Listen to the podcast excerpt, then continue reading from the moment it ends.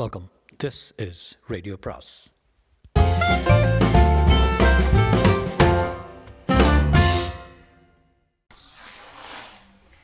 சுஜாதாவின் அனிதா இளம் மனைவி பாகம் மூன்று.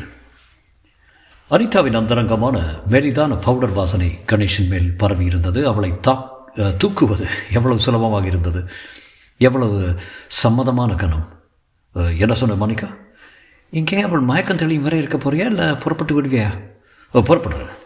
நீ இப்போது யா கட்சி? இரண்டு பேருமே இப்போது ஒரே கட்சியில் இருக்கீங்க. அதுவும் அப்பாவை வெறுக்கும் கட்சி. அனிதா என்னை பற்றி என்ன கேட்டா? மௌனி என்னை பற்றி என்ன கேட்டால்னு கேட்டான் நீங்கள் இருவரும் ஒருவரை ஒருவர் கடித்து சாப்பிட விரும்புகிறீங்கன்னு நினைக்கிறேன். நான் அந்த உயிலை அப்புறம் பார்க்குறேன். இரு இப்போதே காட்ட சொல்கிறேன் பாஸ்கர்? இல்லை மோனிக்கா நான் கோர்ட்டுக்கு போகணும். நிச்சயம் வர்றேன். பார்த்தியா உன் அபிப்பிராயமும் மாறிவிட்டது. எனக்கு ஒரு அபிப்பிராயம் இதுவரை ஏற்படல. நான் கொண்டு விடுறேன். காரில் அவள் சாலையில் கவனத்துடன் பேசினாள். கணேஷ் உன் உதவி எனக்கு தேவையாக இருக்குது? நான் தான் உன்னை முதல்ல வந்து கேட்டேன். இதை மறக்காத. அனிதா மறக்காதே என்று எழுதிவிட்டு செத்துப்போன ராஜாவின் ஞாபகம் வந்தது கணேஷ்க்கு. மோனிகா நீ உமர் கயாம் படித்திருக்கியா? இல்லை. அனிதா படித்திருக்கா? டோன்ட் டெல் மீ அவள் உன்னோட இத்தனை நேரம் உமர் கயாமா பேசினா? அவள் தன்னை பற்றி சில விவரங்கள் சொன்னா. உன் அப்பாவை மணந்ததற்கு காரணம் சொன்னா. என்ன காரணமா? பியோர் லவ் இந்த மாதிரி சினிக்கலாக பேசுகிறவர்களுக்கு எதுவும் சொல்லி பிரயோஜனம் இல்லை. எனக்கு அனிதாவின் சுயசரித்திரம் தேவையில்லை. அவள் மிக கவர்ச்சிகரமான பெண் ஒப்புக்கொள்கிறேன் துக்கம் வெட்கம் அறியாது என்கிற சாக்கில் தன் உடம்பை அதிகம் காண்பிக்கிறா. உங்கள் கண்கள் அப்படியே அவளை விழுங்குகின்றன. அவள் ஒரு அந்த வார்த்தையில் கணேஷ் அதிர்ந்து போனான். அதுவும் ஒரு பெண் உபயோகிக்கிறாள். கணேஷ் சொன்னான் லுக் அவளை பற்றி நீ என்ன வேணாலும் நினச்சிக்கோ. என் சொந்த அபிப்பிராயப்படி நீ அவளை பற்றி நினைப்பதில் பெரும்பகுதி தப்பு. வெறுப்பின் காரணமாக உன் தராதரம் கலைந்திருக்கிறது. அதை பற்றி எனக்கு கவலை இல்லை. ஆனால் இந்த மாதிரி வார்த்தைகளை இனி உபயோகிக்கத. நியாயமில்லை நாகரிகம் இல்லை உன்னை அவள் நன்றாக ம மயக்கி இருக்கிறாள் நீயும் எல்லோரையும் போல அவள் வலையில் விழுந்து விட்டாய். காரணம் நிறுத்து. நான் இறங்கிக்கிறேன் கமா லவ பாய் இதுக்கெல்லாம் கோவிச்சு கொள்றிய. நிறுத்த போகிறேன் இல்லையா?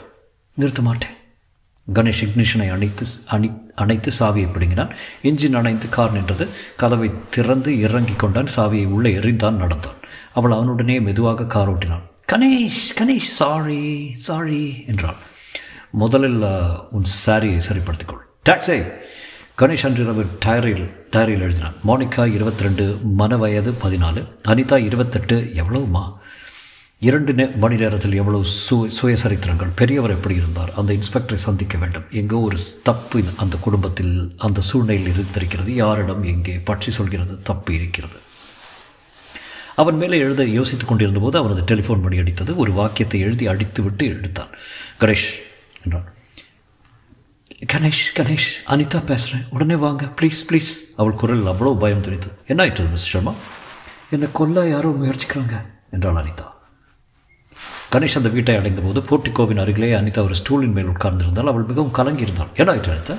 பக்கத்தில் வெள்ளை நாய் குறைத்துக் கொண்டிருந்தது. மற்றவர்கள் ஒருவரும் இல்லை. மோனிகா சினிமாவுக்கு போயிருக்கிறாள். பாஸ்கர் வீட்டுக்கு போய்விட்டான். வாசல் இருந்த சவுக்கிதாரும் இல்லை என்று தெரிந்து கொண்டான் அனிதாவின் கழுத்தில் சிவப்பாக இருந்தது. ரத்தம் இல்லை. ஆனால் விரல் அழுத்திய அடையாளம் அவளால் சரியாக பேச முடியவில்லை. நான் நான் உள்ள அந்த அந்த வீட்டுக்கு உள்ளே போக மாட்டேன். கணேஷ் என்னை விடிய இழுத்து எங்கேயாவது சொல்லுங்கள் நான் ஏதாவது ஹோட்டலில் தங்கிக்கிறேன். நான் வீட்டுக்குள்ளே போக மாட்டேன். என்னாச்சு? என்னாச்சு? சொல்லுங்கள் அவள் இறைந்தாள். அவள் பேச்சு சீராக இல்லை. வீட்டில் ஒருவரும் இல்லை. மீனாட்சியை அனுப்பிட்டேன். படிச்சுக்கிட்டு இருக்கேன். ஜன்னல் திறக்குது. காற்று என்று தாமதமாகவே திரும்பினேன் அது அது அவன் அவன் அவன் நிற்கிறான். யார்?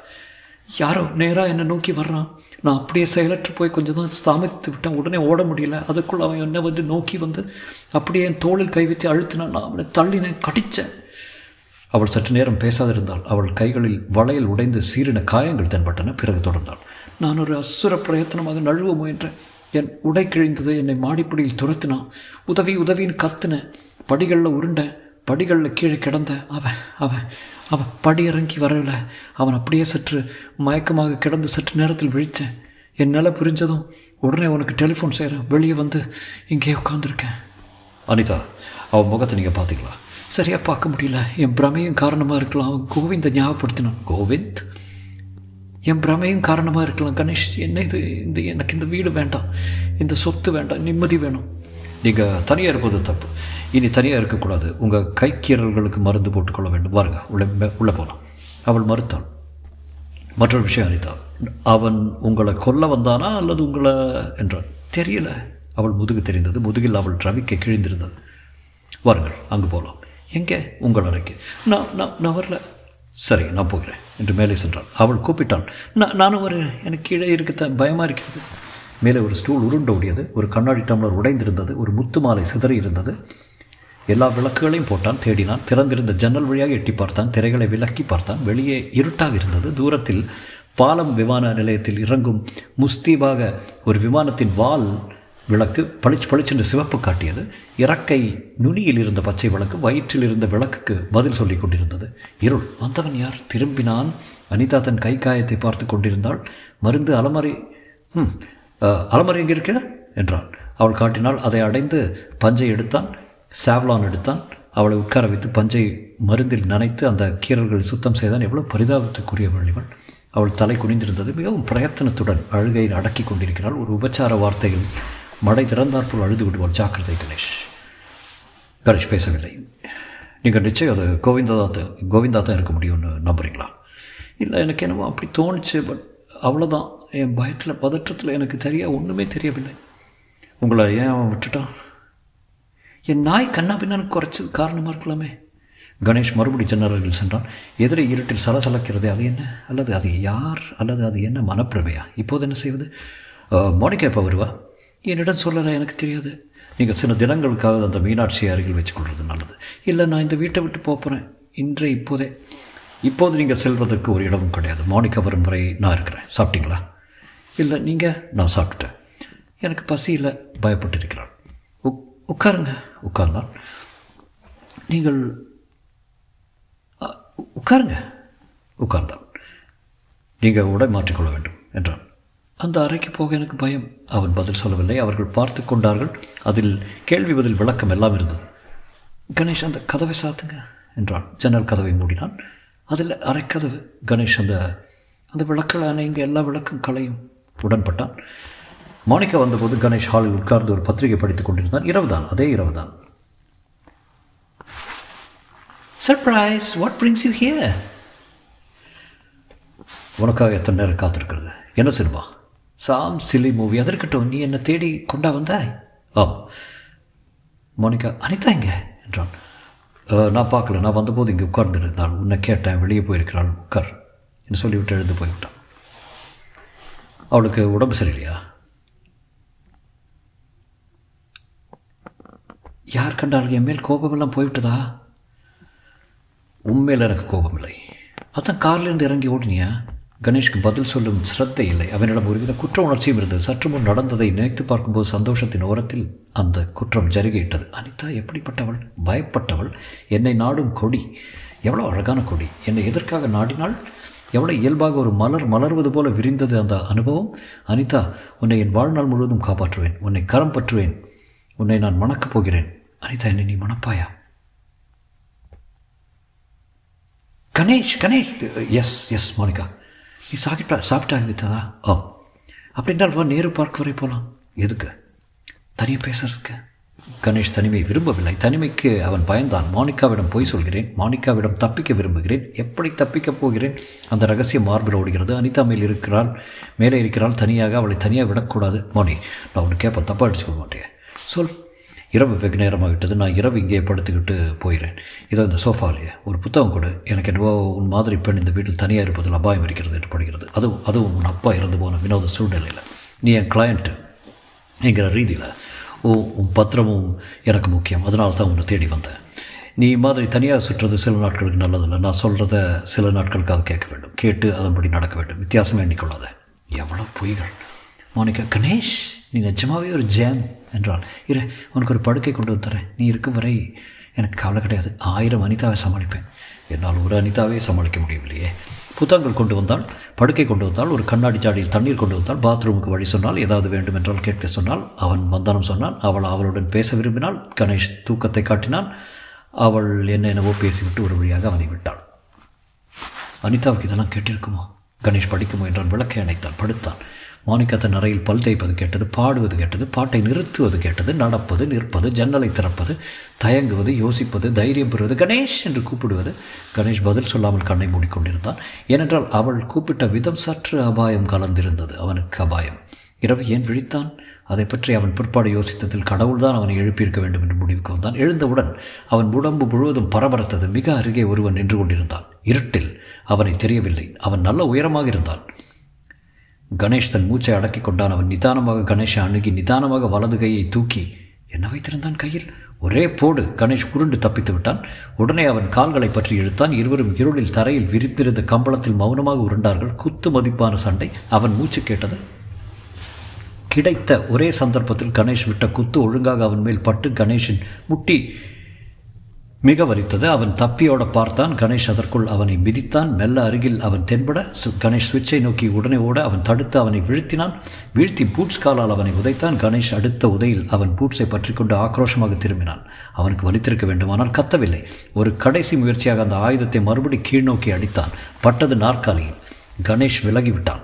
அவன் யார்? அவன் யார்? விளக்கை போட வேண்டும். கணேஷ் ஓடி போய் விளக்கை போட்டபோது அவன் இல்லை. கீழே ஒற்றை பூட்ஸ் கிடந்தது. மிகவும் மௌனமாக இருந்தது. அவன் சட்டையில் இரத்தக்கரை தெரிந்தது. தன் முகத்தை த தடவி அடிபட்ட இடத்தை தேடினான். அவர்கள் இருவரும் காத்து கொண்டிருந்தார்கள். அவர்கள் தூக்கம் கலையவில்லை. ஏர் கண்டிஷனுக்காக அடைத்திருந்த அந்த படுக்கை அறைகளில் சப்தம் கேட்டிருக்காது. நான் என்ன காவலாளி? அனிதாவை பற்றி மிகவும் கவலைப்பட்டான். மெதுவாக மாடி அறை ஏறி சென்று மெதுவாக அந்த அறையை தட்டினான். அனிதா என்று கூப்பிட்டான். மூன்றாம் தரம் தட்டியது. யார் அது? என்று பயம் கலந்து கேள்வி வந்தது. கணேஷ் என்றான். சற்று நேரத்தில் கதவு திறந்தது அனிதா நைட் கவுனில் இருந்தால் அனிதா உங்களுக்கு ஒன்றும் ஆபத்து ஏற்படலையே. ஒன்றுமில்லை எல்லா கதவுகளையும் உள்ள மூடி. Oh மை காட் நெற்றிலே ரத்தம்? என ஒருவன் தாக்க போயிட்டான் நாங்கள் சண்டையிட்டு இருந்தோம் பெரும்பாலும் அவன் ரத்தம். அனிதா ஒரு விளக்கை போட்டு அந்த கண்ணாடியில் பார்த்துக்கொள்ளுங்க என்றாள். நெற்றியில் அவன் எதிர்பார்த்தை விட பெரிதாக காயம்பட்டிருந்தது. அனிதா மருந்து கொண்டு வந்தால் அவனை உட்கார வைத்து அந்த காயத்தை சுத்தப்படுத்தி காட்டினாள். கணேஷா யூ ரைட் அனிதா தேங்க்ஸ் என்று அப்படியே தலையை பின்புறம் சாய்த்து அவளை பார்த்தான். அவள் மெல்லிய கவனினூடே அவள் மார்பு தெரிந்தது அவன் முகத்தை மறைத்தது. மன்னிக்கவும் உங்களை காப்பாற்றுக்கு பதிலாக உங்களிடமே சிகிச்சை பெறுகிறேன். ஆனா ஆனா இந்த சிகிச்சைக்காக எவ்வளோ வேண்டுமானாலும் சண்டையிடலாம். அனிதா ஐம் சாரி சரியான அடி என்றாள் கணேஷ் மறுபடி கண்ணாடியில் பார்த்து கொண்டான். சற்று பெரிதாகவே கட்டிட்டு இருந்தாள் தூக்க மாத்திர வேண்டுமா? வேண்டாம் காவல் காக்க வேண்டியவன். ஞாபகம் இல்லை? இன்றைக்கு காவல் காவல் போதும் என்றாள். இல்லை நான் இன்னும் விழித்திருக்க வேண்டும். எனக்கு தூக்க நீ வராது. அப்படியானால் இங்கே இருங்கள். எனக்கு துணையாக. இருக்கிறேன் அனிதா உங்களுக்கு. உ- உனக்கு துணையாக. எப்போதும் துணையாக. எப்போதும். அவன் நிமிர்ந்து அவளை பற்றி திருப்பினான். ம் என்றார் இன்ஸ்பெக்டர் ராஜேஷ். கோவிந்த் இன்னும் அகப்படல? என்ற கணேஷன் கேள்விக்கு. நீங்கள் லாயர்? ஆமாம் அந்த குடும்பத்தில் லாயர். அவர்கள் அந்த கோவிந்த் என்பவனை பற்றி கொடுத்த வர்ணனை போதாது. நடுத்தர உயரம் கோதுமை நிறம் காக்கி சட்டை இதெல்லாம் என்ன வர்ணனை? ஃபோட்டோ ஃபோட்டோவுக்காக மிகவும் முயன்று கிடைக்கவில்லை. நெற்றியில் இருந்த காயம். எடுத்துக்கொண்டு விட்டேன். எங்கே? கணேஷ் பதில் சொல்லவில்லை. அந்த கோவிந்த் எப்படிப்பட்டவன் என்று தெரிந்து கொண்டீர்களா? அந்த விவரம் கொஞ்சம் தான் கிடைச்சது மற்ற வேலைக்காரர்கள் போலீஸுடன் பேசவே பயந்து பயப்படுகிறார்கள். தாங்கள் தங்களை அந்த கொலையுடன் சம்பந்தப்பட்டு விடுவார்கள் என்று என்கிற அச்சம் அது சந்தேகமில்லை என்று எல்லோரும் நம்புகிறார்கள்.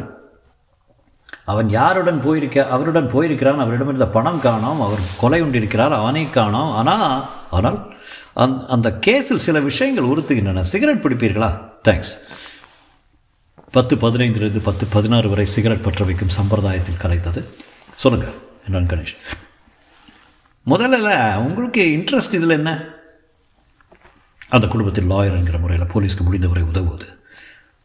உங்களுக்கு ஏதாவது புதிய தகவல்கள் தெரியுமா? உங்களுக்கு ஏதாவது புதிய தகவல் தெரியுமா மிஸ்டர் கணேஷ்? உங்கள் விசாரணை எவ்வளோ தூரம் சென்றிருக்கிறது என்பதை பொறுத்தது. ராஜேஷ் சாம்பலை காட்டினார்.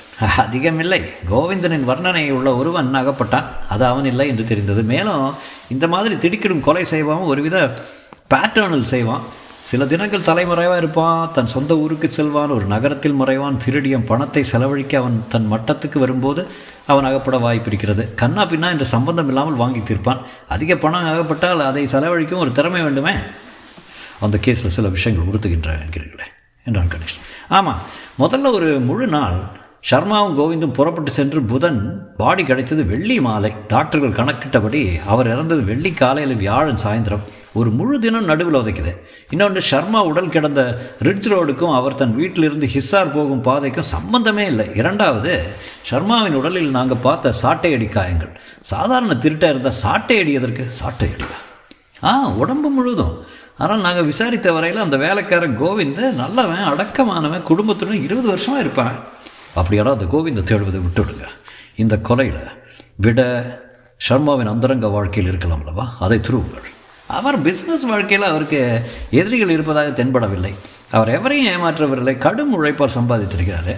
அவர் குடும்ப வாழ்க்கை இங்கும் பொதுவாக நேராகத்தான் இருக்கிறது. இளவை இதிலேயே மனைவி எழுந்திருக்கிறாரு. பிறகு மறுமணம். அதுவும் அழகான இளம் பெண்ணுடன் சரி நீங்கள் வந்தது? ஷர்மாவின் உயிரில் ஒரு சிறிய சிக்கல் இருக்கிறது.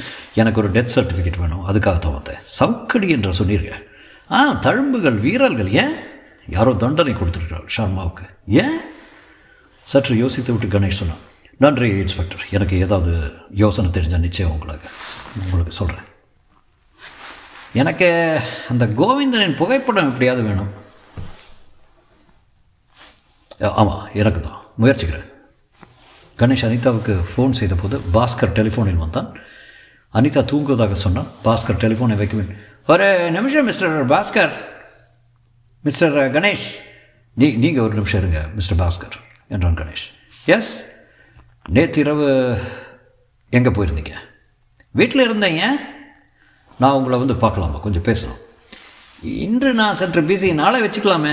சரி நான் நாளை வர்றேன் என்று சொல்லிவிட்டு உடனே அந்த வீட்டுக்கே கிளம்பினான் கணேஷ். காரை மிக வேகமாக ஊட்டினான் தூள் பறந்தான். பதினைந்து நிமிஷத்தில் வசந்த் விஹார் வீட்டை அடைந்தான். சப்தமிடாமல் நடந்தான். உள்ளே நுழைந்தான். பாஸ்கர் அவனை பார்த்து ஆச்சரியப்பட்டான். நாளை வருகிறேன் என்றால சொன்னீங்க? இன்றே வந்து விட்டேன். ஏன் நொண்டுகிறீர்கள் பாஸ்கர் காலில் பஸ் ஏறும்போது ஸ்லிப் ஆயிட்டது. சுளுக்க. பார்த்து ஏற வேண்டாம். Hello love bye Monica miniskirt அணிந்திருந்தார் மெலிதான கட்டம் கட்டமான ஷர்ட் அணிந்திருந்தார் தலைமயிரை கொஞ்சம் கவனித்திருந்தார் படிகளில் ஒயிலாக இறங்கி வந்தாள். கணேஷ் படிகளை நெருங்கினான். தோள்களின் மேல் கை வைத்து அவனை பிடித்துக்கொண்டு கடைசி படிகளை குதித்தாள். அவள் மினிஸ்கர்ட் ஒரு தடவை உயர்ந்து அவள் தொடைகளை தொடைகளில் மின்னல் அடித்தது. கணேஷ் நீ ட்விஸ்ட் ஆடுவியா? ஜர்க் ஷேக் மிங்கி எனக்கு தெரிஞ்சதெல்லாம் கை சுண்ட ஜூடோ கராட்டே என்றான் கணேஷ் பாஸ்கரை பார்த்து கொண்டு நெற்றியில் என்ன காயம்? நேற்று ஒரு ஆளுடன் சண்டை போட்டு பழகினேன் சண்டை? Ah. You mean physical Hollywood படங்கள் போல? எக்ஸாக்ட்லி எதுக்கு? சும்மா வெறும் தேக பயிற்சிக்காக. நீ வினோதமான ஆசாமி என் உயிர் விஷயம் என்னாச்சு? கவனிச்சுக்கிட்டு இருக்கேன் அனிதா இங்கே குளிக்கிறா. சற்று நேரம் காத்திருந்தா உடை உடுத்தி கொண்டு வந்துடுவா ஹலோ மிஸ்டர் கணேஷ் மேலே பார்த்தான். வந்துட்டான் என்றாள் மோனிகா. மோனிகா பாஸ்கர் அந்த வீடு அந்த கொலை அந்த கோவிந்த் எல்லாம் முக்கியம் இல்லாமல் போய்விட்டது. அனிதா முதன் முதலையாக தன்னை சற்று அலங்கரித்துக் கொண்டிருந்தால் கணேஷின் பார்வையும் அவள் பார்வையும் சந்தித்து கொண்டன. அந்த பகிர்ந்த ரகசியத்தில் சந்தோஷம் கொண்டன. அனிதா அப்போதுதான் குளித்திருந்தாள் என்பது அவளது மலர் போன்ற புதுமையும் மென்மையும் நீர்த்தி வலைகளும் தெரிந்த முகத்தில் புலப்பட்டது. அனிதா எப்படி இருக்கீங்க? என்றார் கணேஷ். கொஞ்சம் பரவாயில்ல. உனக்கு என்ன அனிதா? இது மானிகா நேற்று நான் சொல்கிறேன் நேற்று யாரோ ஒரு அண்ணி என்னை கொல்ல புறப்பட்டான். லாயர் கணேஷ் வரலைன்னா பயத்தில் இருந்திருப்பேன் என்ன? என்றாள் மாணி. அவள் சண்டைக்கு தயாராகிறாள் என்பது அந்த வார்த்தையின் உச்சரித்த தோரணையில் இருந்து தெரிந்தது. கணேஷ் என்னிடம் நீ இதை ஏன் சொல்லலை? என்னிடம் நீ என்ன சொன்ன? என்ன சொன்ன? ஓ நல்லதுக்கு தான். கணேஷ் அசட்டுத்தனமாக சிரித்தான்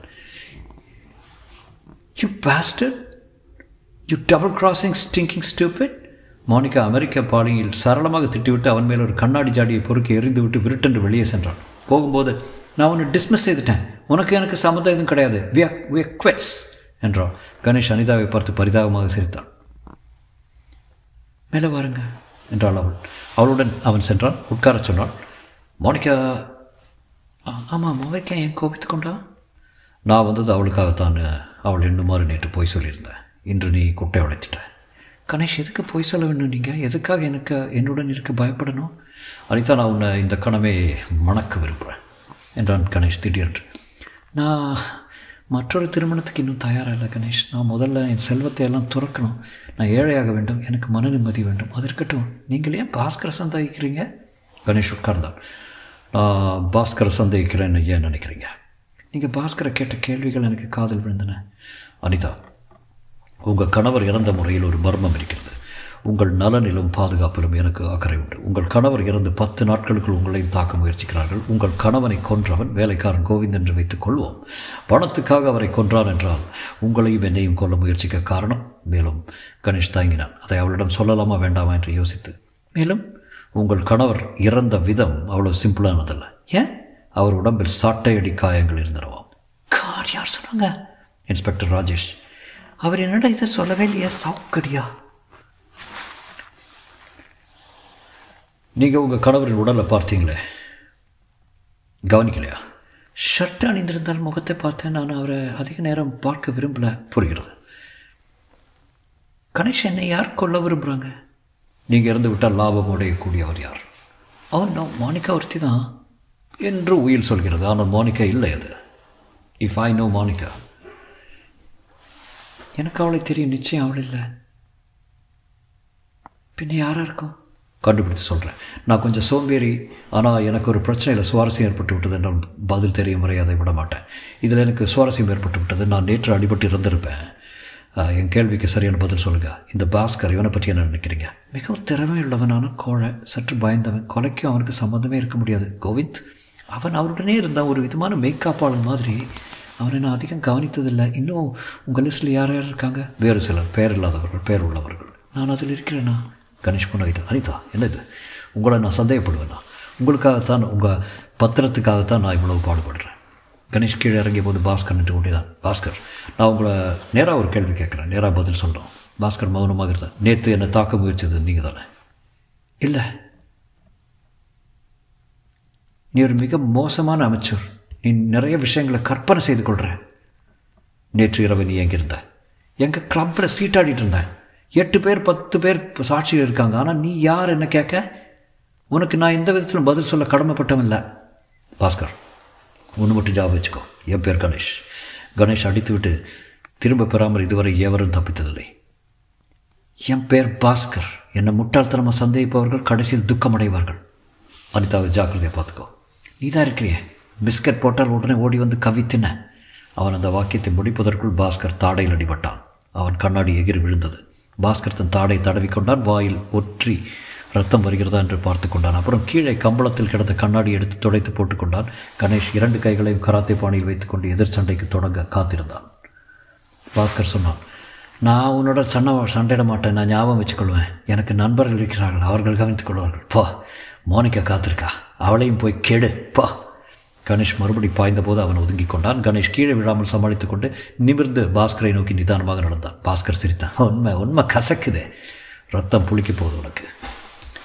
எனக்கு நிறைய நண்பர்கள் இருக்கிறார்கள். ஈஸி லாயர் ஈஸி இந்த வீட்டு ஃபர்னிச்சரெல்லாம் நீ கனவில் கூட வாங்க முடியாத செல்வங்கள். கணேஷ் அவன் மேல் பாய்ந்தான். அவன் கழுத்தை பிடித்தான். கணேஷ்! அனிதாவின் குரல். கணேஷ் நிறுத்திவிட்டான். மிஸ்டர் சர்மா உங்கள் லாயர் நம்ம வீட்டு நிறைய சேதம் விளைவிக்கிறான் என்றான் பாஸ்கர் தன் உடைகளை தட்டிக்கொண்டு. என்ன சண்டை இது பாஸ்கர்? லா ஒரு விரலை கூட உயர்த்தவில்லை மிஸ்டர் சர்மா. உங்கள் செக்ரட்டரி என்னோட உதப்பட்டு சாக போகிறான் என்ன சொன்னா? சில உண்மைகளை என்றான் பாஸ்கர். மறந்து விடுங்க அனிதா. கணேஷ் இந்த வீட்டில் சென்ற தினங்கள் நடந்துள்ள ரகலைகள் போதாதா? அனிதா இந்த செக்ரட்டரிக்கு பேச தெரியல. இவரோட சற்று ஜாக்கிரதையாக இருங்க. அவ்வளோதான் சொல்வேன். என் வாக்கிங்களும் அதுவே மிஸ்ஸஸ் சர்மா நீ வெளியில் வா என்றான் கணேஷ். திடீரென்று தான் ஏன் சின்ன பையன் போல் நடந்து கொள்கிறேன்? என்று யோசித்தான். பாஸ்கர் சொன்னது ஒரு விதத்தில் உண்மையாக இருப்பதாலும் உண்மை ஏன் உறுத்துகிறது? அதில் குற்றம் இருக்கிறது. அதில் குற்றம் இருக்கிறது. ஏனோ அனிதாவிடமிருந்து விலக நினைத்தான். நான் மறுபடியும் மாலை உங்களை சந்திக்கிறேன் அனிதா. இன்னைக்கு மாலை நான் வெளியே செல்ல வேண்டியிருக்கும். எங்கே என்று கேட்க விழைந்த ஆசையை கஷ்டப்படுத்தி அடக்கி கொண்டான் கணேஷ். சரி நாளை சந்திக்கலாம் என்றான். பாஸ்கர் அறையில் இல்லை. தொடரும்.